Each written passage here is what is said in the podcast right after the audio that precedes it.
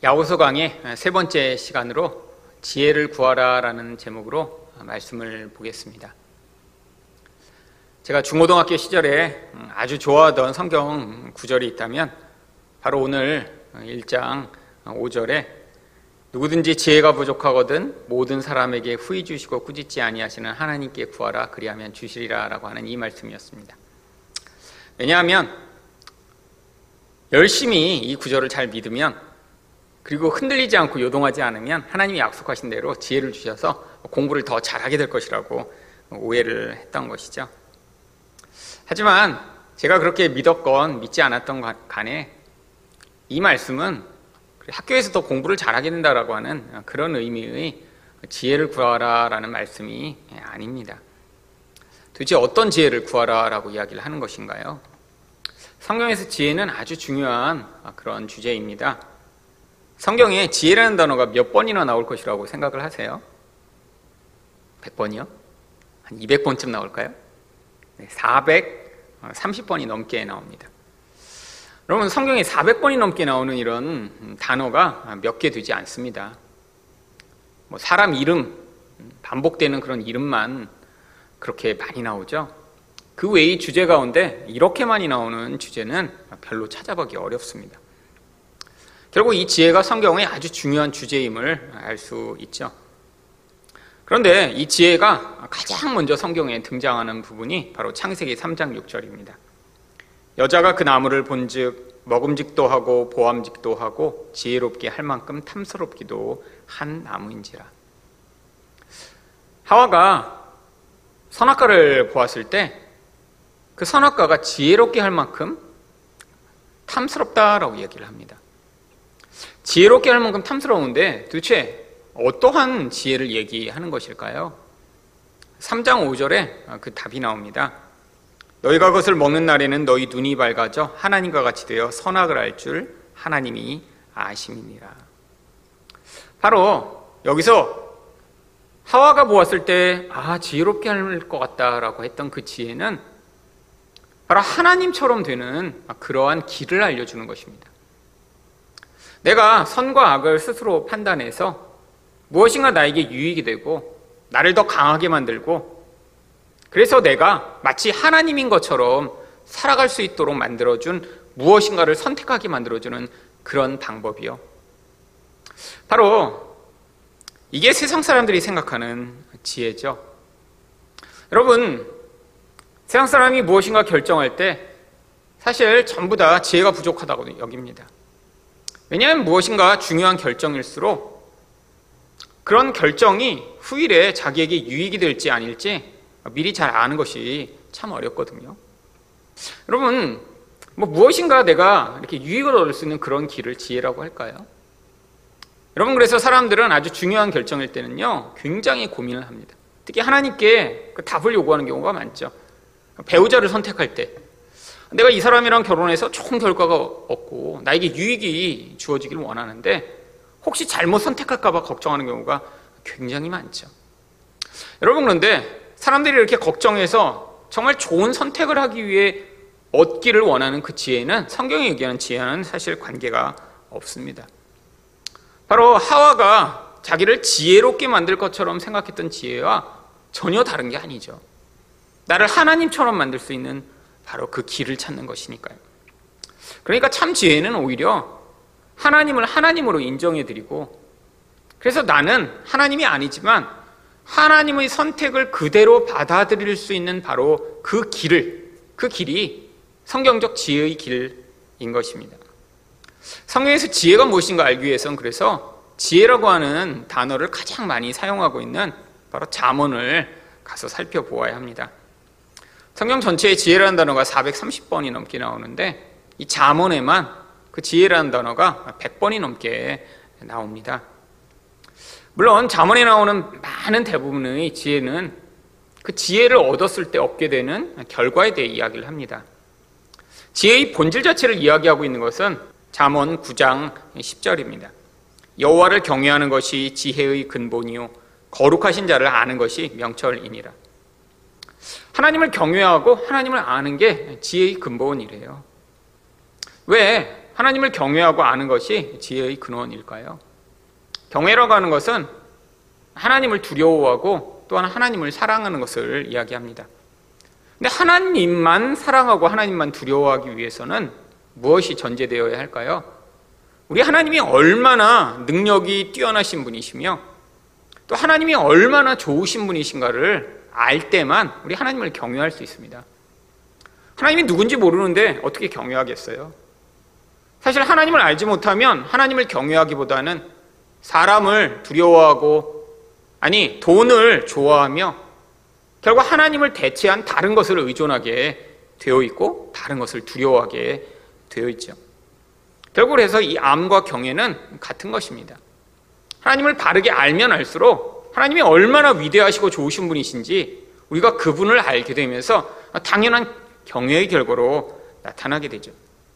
바로 이게 선악을 하나님이 뜻대로 판단하게 만드는 중요한 길입니다.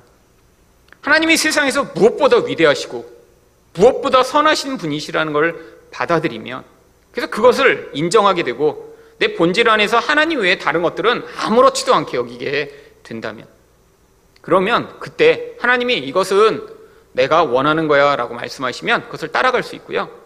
하나님이 이것은 내가 싫어한다 라고 말씀하시면 그것을 우리 또한 거부할 수 있게 되어 있는 것이죠. 결국 이 하나님의 뜻대로 반응하게 만드는 그 본질, 그것이 지혜인 것입니다. 그래서 이 지혜는 결국 무엇보다 귀중한 것이라고 이야기를 합니다. 잠언 3장 15절입니다. 지혜는 진주보다 귀하니 내가 사모하는 모든 것으로도 이에 비교할 수 없도다. 왜요? 하나님이 가장 중요하다고 여기시고 좋아하시는 것을 우리도 똑같이 선택하며 네 맞습니다라고 할 때 결국 그게 우리에게 최선의 길이기 때문이죠. 우리 인생 가운데 벌어지는 수없이 많은 문제들은 하나님이 중요하다고 생각하시지 않는 것을 우리가 중요하다고 여기면서 붙들고 있는 데서 벌어집니다. 하나님은 돈을 의존하지 마. 내가 더 돈보다 강해. 라고 얘기하시는데 어떤 사람은 돈을 포기하지 못하는 사람이 있어요. 어떤 사람은 너를 높이려고 그렇게 몸부림치지 마. 네가 그렇게 높아지고 네가 멋져지는 거 별로 중요하지 않아. 라고 얘기하시는데 근데 어떤 사람은 그 하나님의 말씀보다 결국 자기 자신이 너무 중요하기 때문에 결국 포기하지 못하는 경우 굉장히 많습니다. 결국 인생의 굉장히 많은 문제가 이 하나님의 지혜를 받아들이지 못하고 내가 중요하다고 생각하는 것을 끊임없이 추구하는 데서 있습니다. 하나님 보실 때는 그게 미련한 것이죠. 우리가 그렇게 중요하다고 붙들고 있는 것, 그게 우리에게 진짜 생명을 주지 못하는데 그걸 붙들고 있다니요.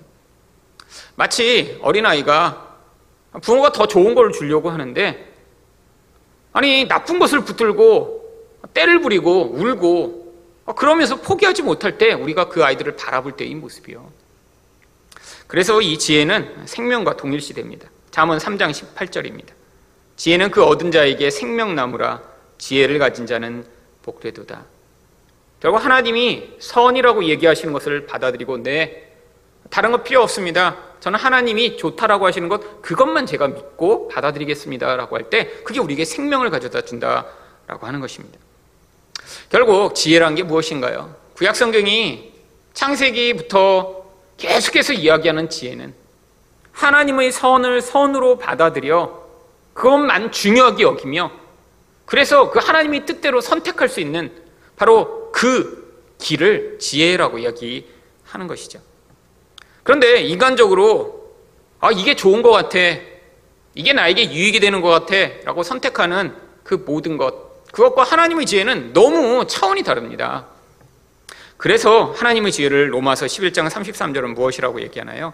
깊도다 하나님의 지혜와 지식의 풍성하며 그의 판단은 헤아리지 못할 것이며 그의 길은 찾지 못할 것이로다 여러분 인간은 하나님이 좋다라고 하는 것을 받아들일 수 없다라고 하는 것입니다 여러분, 개미가 좋은 것과 인간에게 좋은 것 차이가 너무 크죠.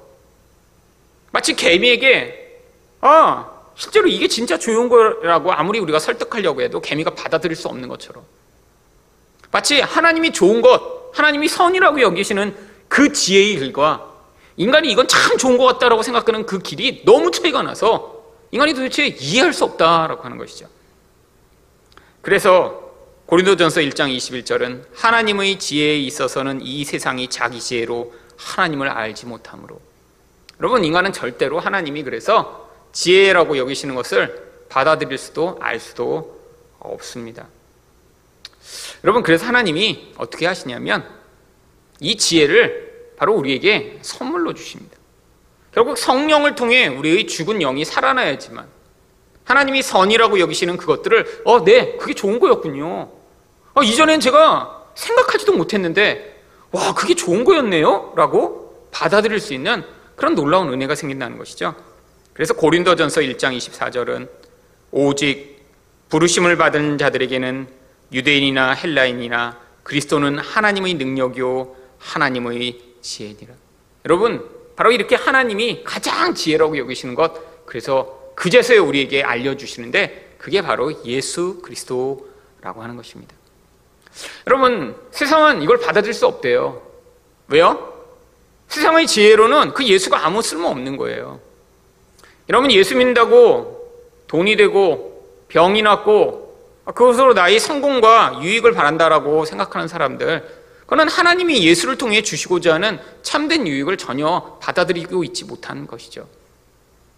여러분, 그래서 이 예수가 하나님의 지혜인데, 바로 하나님의 지혜의 결정체인데, 이 인간적 차원에서는 이 예수가 정말 그렇게 하나님이 중요하게 오신다라고 하는 사실을, 우리에게 있어서 그분이 생명이라는 사실을 받아들일 수 없다라고 하는 것입니다. 그런데 심지어는 골로스 2장 3절을 보시면 그 예수님 안에 무엇이 담겼는지 이렇게 얘기합니다. 그 안에는 지혜와 지식의 모든 보화가 감추어져 있느니라. 자언이 표현하던 것과 유사한 표현이죠. 바로 그 예수님을 보물인데 그냥 보물 자체가 아니라 그 안에 온갖 종류의 보물이 가득 하대요.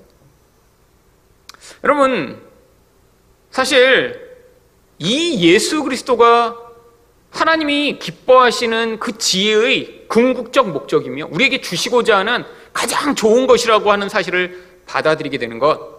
이게 바로 성경이 얘기하는 지혜라는 것입니다. 그런데 문제가 있습니다. 이것을 받아들이기 위해서는 우리 인간적 차원에서 우리가 뭘 비교하고 생각하고 고민하고 노력을 해서 받아들이는 게 아니라 바로 하나님의 은혜가 아니면 절대로 그렇게 할 수 없다라는 거예요. 여러분 그래서 고린도전서 1장 18절에 십자가의 도가 멸망하는 자들에게는 미련한 것이요 구원을 받는 우리에게는 하나님의 능력이다라고 이야기를 합니다. 여러분 바로 그 예수 그리스도를 드러내는 그 본질 세상에서는 그 예수 그리스도가 그래서 별로 좋은 것으로 여겨지지 않아요. 아니 예수 그리스도가 좋다라고 생각하는 그런 사람들은 그 예수 그리스도의 본질 안에 감춰 있는 그 십자가를 지금 오해하고 있는 것이죠. 아니, 사람들이 예수 믿으면 뭔가 좋은 일이 일어난다고 교회에 올 때 있었습니다. 근데 그들은 지금 예수 그리스도의 본질을 오해하고 있었던 거예요. 예수 그리스도의 본질은 어디에서 드러났나요? 바로 우리가 볼 때 가장 참혹하게 보이는 십자가에서 드러났습니다. 세상에서 사람들이 지혜롭고 멋지다고 여기는 것은 뭐죠? 아, 바로 창세기에서 하와가 지혜롭게 할 만큼 탐스러운 그 선악과를 선택했던 이유요. 하나님처럼 만들어 줄 수 있을 것 같은 것. 내가 그걸 선택하면 나에게 유익이 되고 뭔가 문제가 해결되고 병이 있으면 병도 낫고 자식이 학교를 못 가면 학교도 가고 아니 배우자를 선택 못하면 그 배우자도 잘 선택하고 그래서 뭔가 손해 보지 않게 만드는 그런 것 이게 세상 사람들은 지혜라고 하는데 하나님은 십자가에서 바로 그 십자가의 길이 우리에게 최선의 하나님이 주실 수 있는 좋은 것이라고 이야기를 하시죠. 그 십자가가 뭐죠? 우리도 그 예수처럼 살자는 거예요. 이 땅에서 나의 유익을 최대한 추구하지 말고 그것들을 포기해 나가는 삶이요. 나의 욕심을 내려놓는 것이요. 여러분 근데 그게 그 쉽지 않습니다. 세상에 그래서 예수를 보니까 너무 하찮아 보이는 거예요. 예수가 우리에게 유익을 줄 것처럼 생각할 땐 그래서 교회에 사람들이 많이 모여들지만 예수를 믿는 게 손해가 되고 예수를 믿는 게 별로 내게 내 눈에 보기에 좋은 것을 주지 못할 때는 사실 사람들이 몰려들지 않습니다. 여러분, 이게 심각한 것이죠. 여러분, 근데 하나님이 어떤 일을 하세요? 아, 우리도 다 똑같은 자들입니다. 아, 눈에 보이는 나의 유익이 되는 것만, 아, 그건 지혜로운 것 같다. 좋은 것 같다라고 늘 선택하던 우리였는데. 바로 그런 무리들 가운데 하나님이 성령으로 눈을 뜨게 만드셔서 바로 옛날에는 내가 전혀 좋지 못하게 생각하던 그 좋은 것들을 이제 아 그것도 좋은 거구나라고 받아들이게 만드시고 결국에는 아 그것만이 유일하게 나에게 가장 좋은 선택입니다라고 하기까지 우리를 이끌어 가시는 그 은혜요. 하나님이 근데 그렇게 하시는 이유가 있습니다. 고린도전서 1장 27절부터 29절입니다. 그러나 하나님께서 세상의 미련한 것들을 택하사 지혜 있는 자들을 부끄럽게 하려 하시고 세상의 약한 것들을 택하사 강한 것들을 부끄럽게 하려 하시며 하나님께서 세상의 천한 것들과 멸시받는 것들과 없는 것들을 택하사 있는 것들을 폐하려 하시나니 이는 아무 육체도 하나님 앞에서 자랑하지 못하게 하려 하심이라. 여러분 세상에서 좋은 것의 리스트가 나옵니다. 어떤 거요? 보세요. 아, 난 똑똑해. 머리 좋아. 나는 강해. 아, 나는 사람들에게 인정받고 인기가 있어. 나는 부자야. 아, 세상에서 사람들이 좋은 거라고 선택하는 것들이요. 그래서 그걸 가진 자들은 스스로 아, 나는 이렇게 괜찮은 사람이야 라고 스스로 하나님인 것처럼 착각하는 그런 것들이요. 근데 하나님이 그런 자들이 아니라 아, 그런 것들 말고 아, 나는 나약하고 나는 아무것도 아닌 잔대라고 하는 자들 가운데 바로 그 십자가의 놀라운 능력을 더하셔서 예수 그리스도로 말미암아 아 이분이 우리의 유일한 보물이구나라는 사실을 깨닫게 한 자들을 통해 하나님이 하나님 나라의 능력을 보여주시고자 하신다는 것이죠. 물론 이 땅에선 그게 증명이 되지 않을 수도 있습니다. 괜찮아요. 여러분 이 땅은 영원한 하나님 나라를 위한 짧은 과정에 불과하기 때문이죠. 여러분 이 맥락에서 바로 오늘 야고보서 1장 5절에서 지혜를 구하라라고 이야기를 한 것입니다. 5절 말씀에 너희 중에 누구든지 지혜가 부족하거든 모든 사람에게 후히 주시고 꾸짖지 아니하시는 하나님께 구하라. 그리하면 주시리라. 여러분 어떤 지혜를 구해야 할 거예요? 여러분 제가 고등학교 때 하나님 저에게 지혜를 주세요라고 강구했을 때 그 지혜는 뭐죠? 하나님이 주시고자 한 지혜가 아니라 지금부터 더 똑똑해서 정말 세상에서 내가 제일 똑똑하고 싶어 하나님처럼 나를 만들어줄 지혜를 구한 거죠. 여러분, 이건 하나님 보실 때 지혜가 아니라 가장 미련한 것입니다.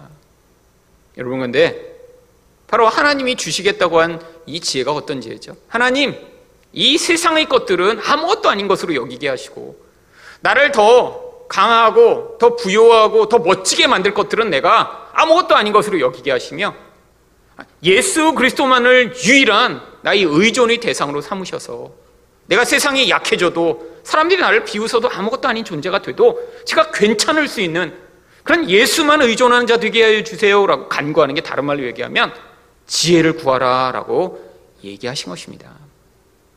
여러분 대부분이 구하던 지혜와 정반대일 것이죠. 놀라운 사실은 우리가 엉뚱한 거를 간구했어도 하나님이 그 기도에 응답 안 하시고 그냥 하나님의 뜻대로 인생 가운데 이루어 주신다라고 하는 사실이죠. 저도 지혜 달라고 정말 중학교 때부터 고등학교 때까지 일관되게 구했습니다. 왜 구했을까요? 그 당시 저희 우상은 공부였으니까요. 아니 물론 제가 공부를 조금 잘했지만 저보다 잘하는 사람 주변에 훨씬 많았습니다. 제 고등학교 때 친구 중에 한 명은 전국의 그런 모의고사 같은 데서 막 5등하고 7등하고 막 아, 그러니까 그런 친구랑 비교할 때 저는 또 너무 공부를 못하는 거예요. 그러니까 그들을 보면서 나는 아 나도 더 공부 좀 조금만 하면 되는데 조금만. 근데 그 조금이 결정적 차이를 만들잖아요. 그래서 그 조금만 하나님이 도와주시면 돼. 내가 이렇게 열심히 공부하는데 조금만 도와주시면 내가 아, 될 텐데. 그래서 그걸 열심히 구했는데 하나님 그 지혜를 안 주시고 어떻게 하셨나요? 결국에는 예수를 믿게 하셨습니다. 이게 기적이죠. 내가 구하는 거는 안 주셨는데요.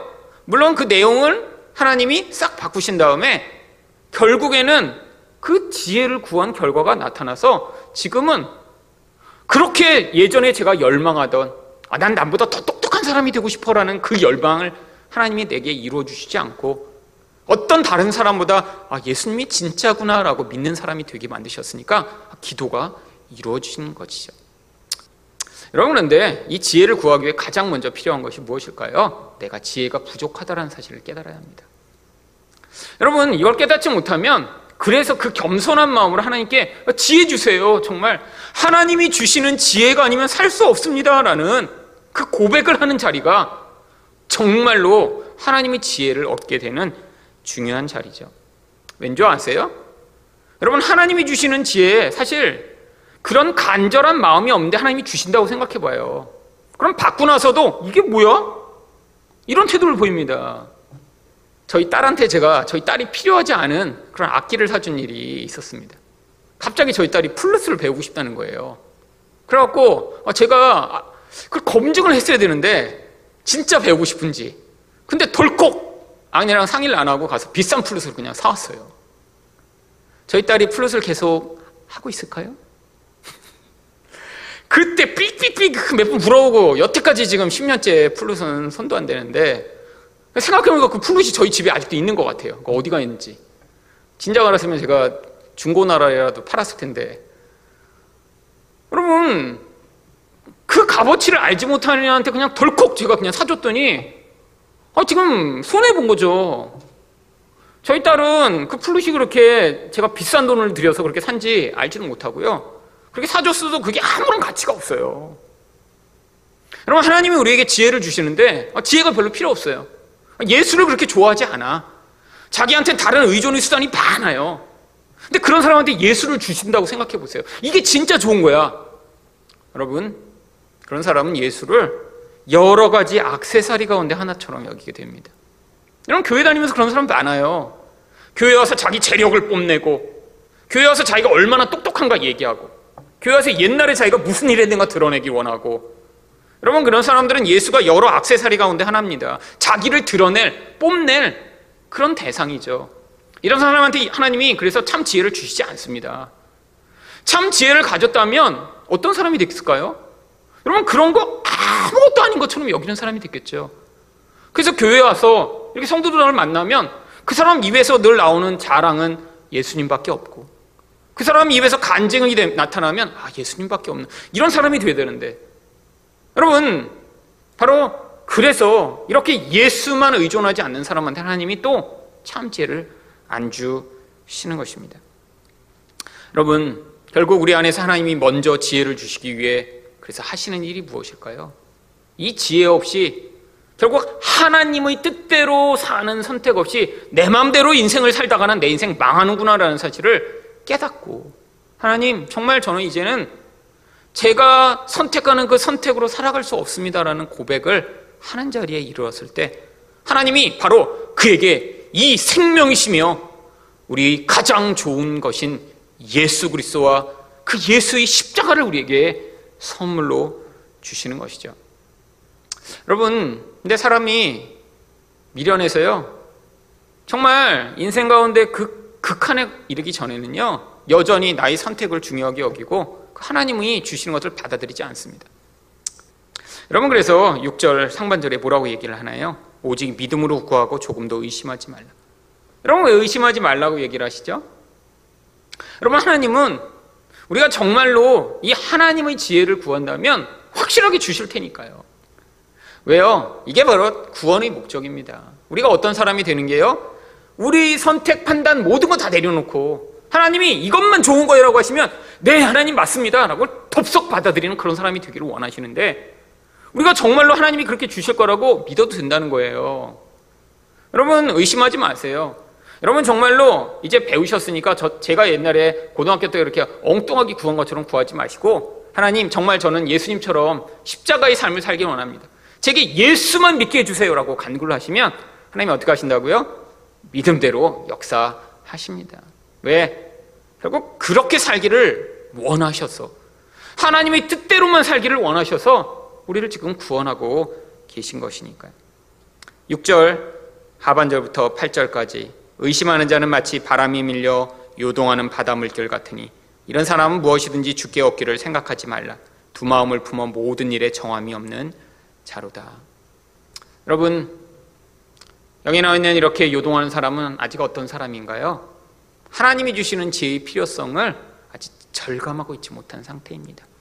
여전히 마음에는 아, 하나님으로부터 도움을 받고 싶지만 주변에 사람 누군가 나를 도와줄 수 있지 않을까?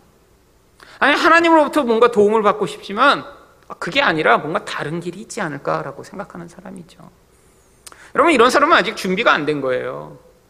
여러분 이런 사람에게 아까 말씀드린 대로 그 예수 그리스도의 지혜가 주어져도 이 사람은 그것의 절대적 가치를 알지 못하기 때문에 하나님이 때가 될 때까지 기다리시는 것입니다.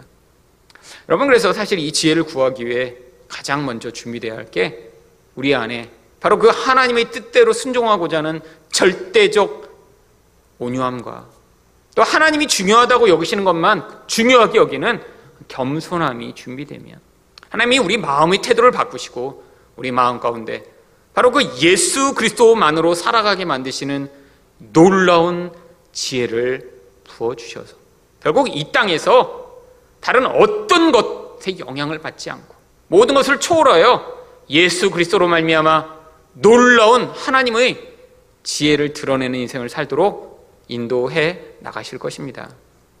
하나님이 약속하신 대로 이 지혜를 의심 없이 구하시는 여러분 되시기를 축원드립니다.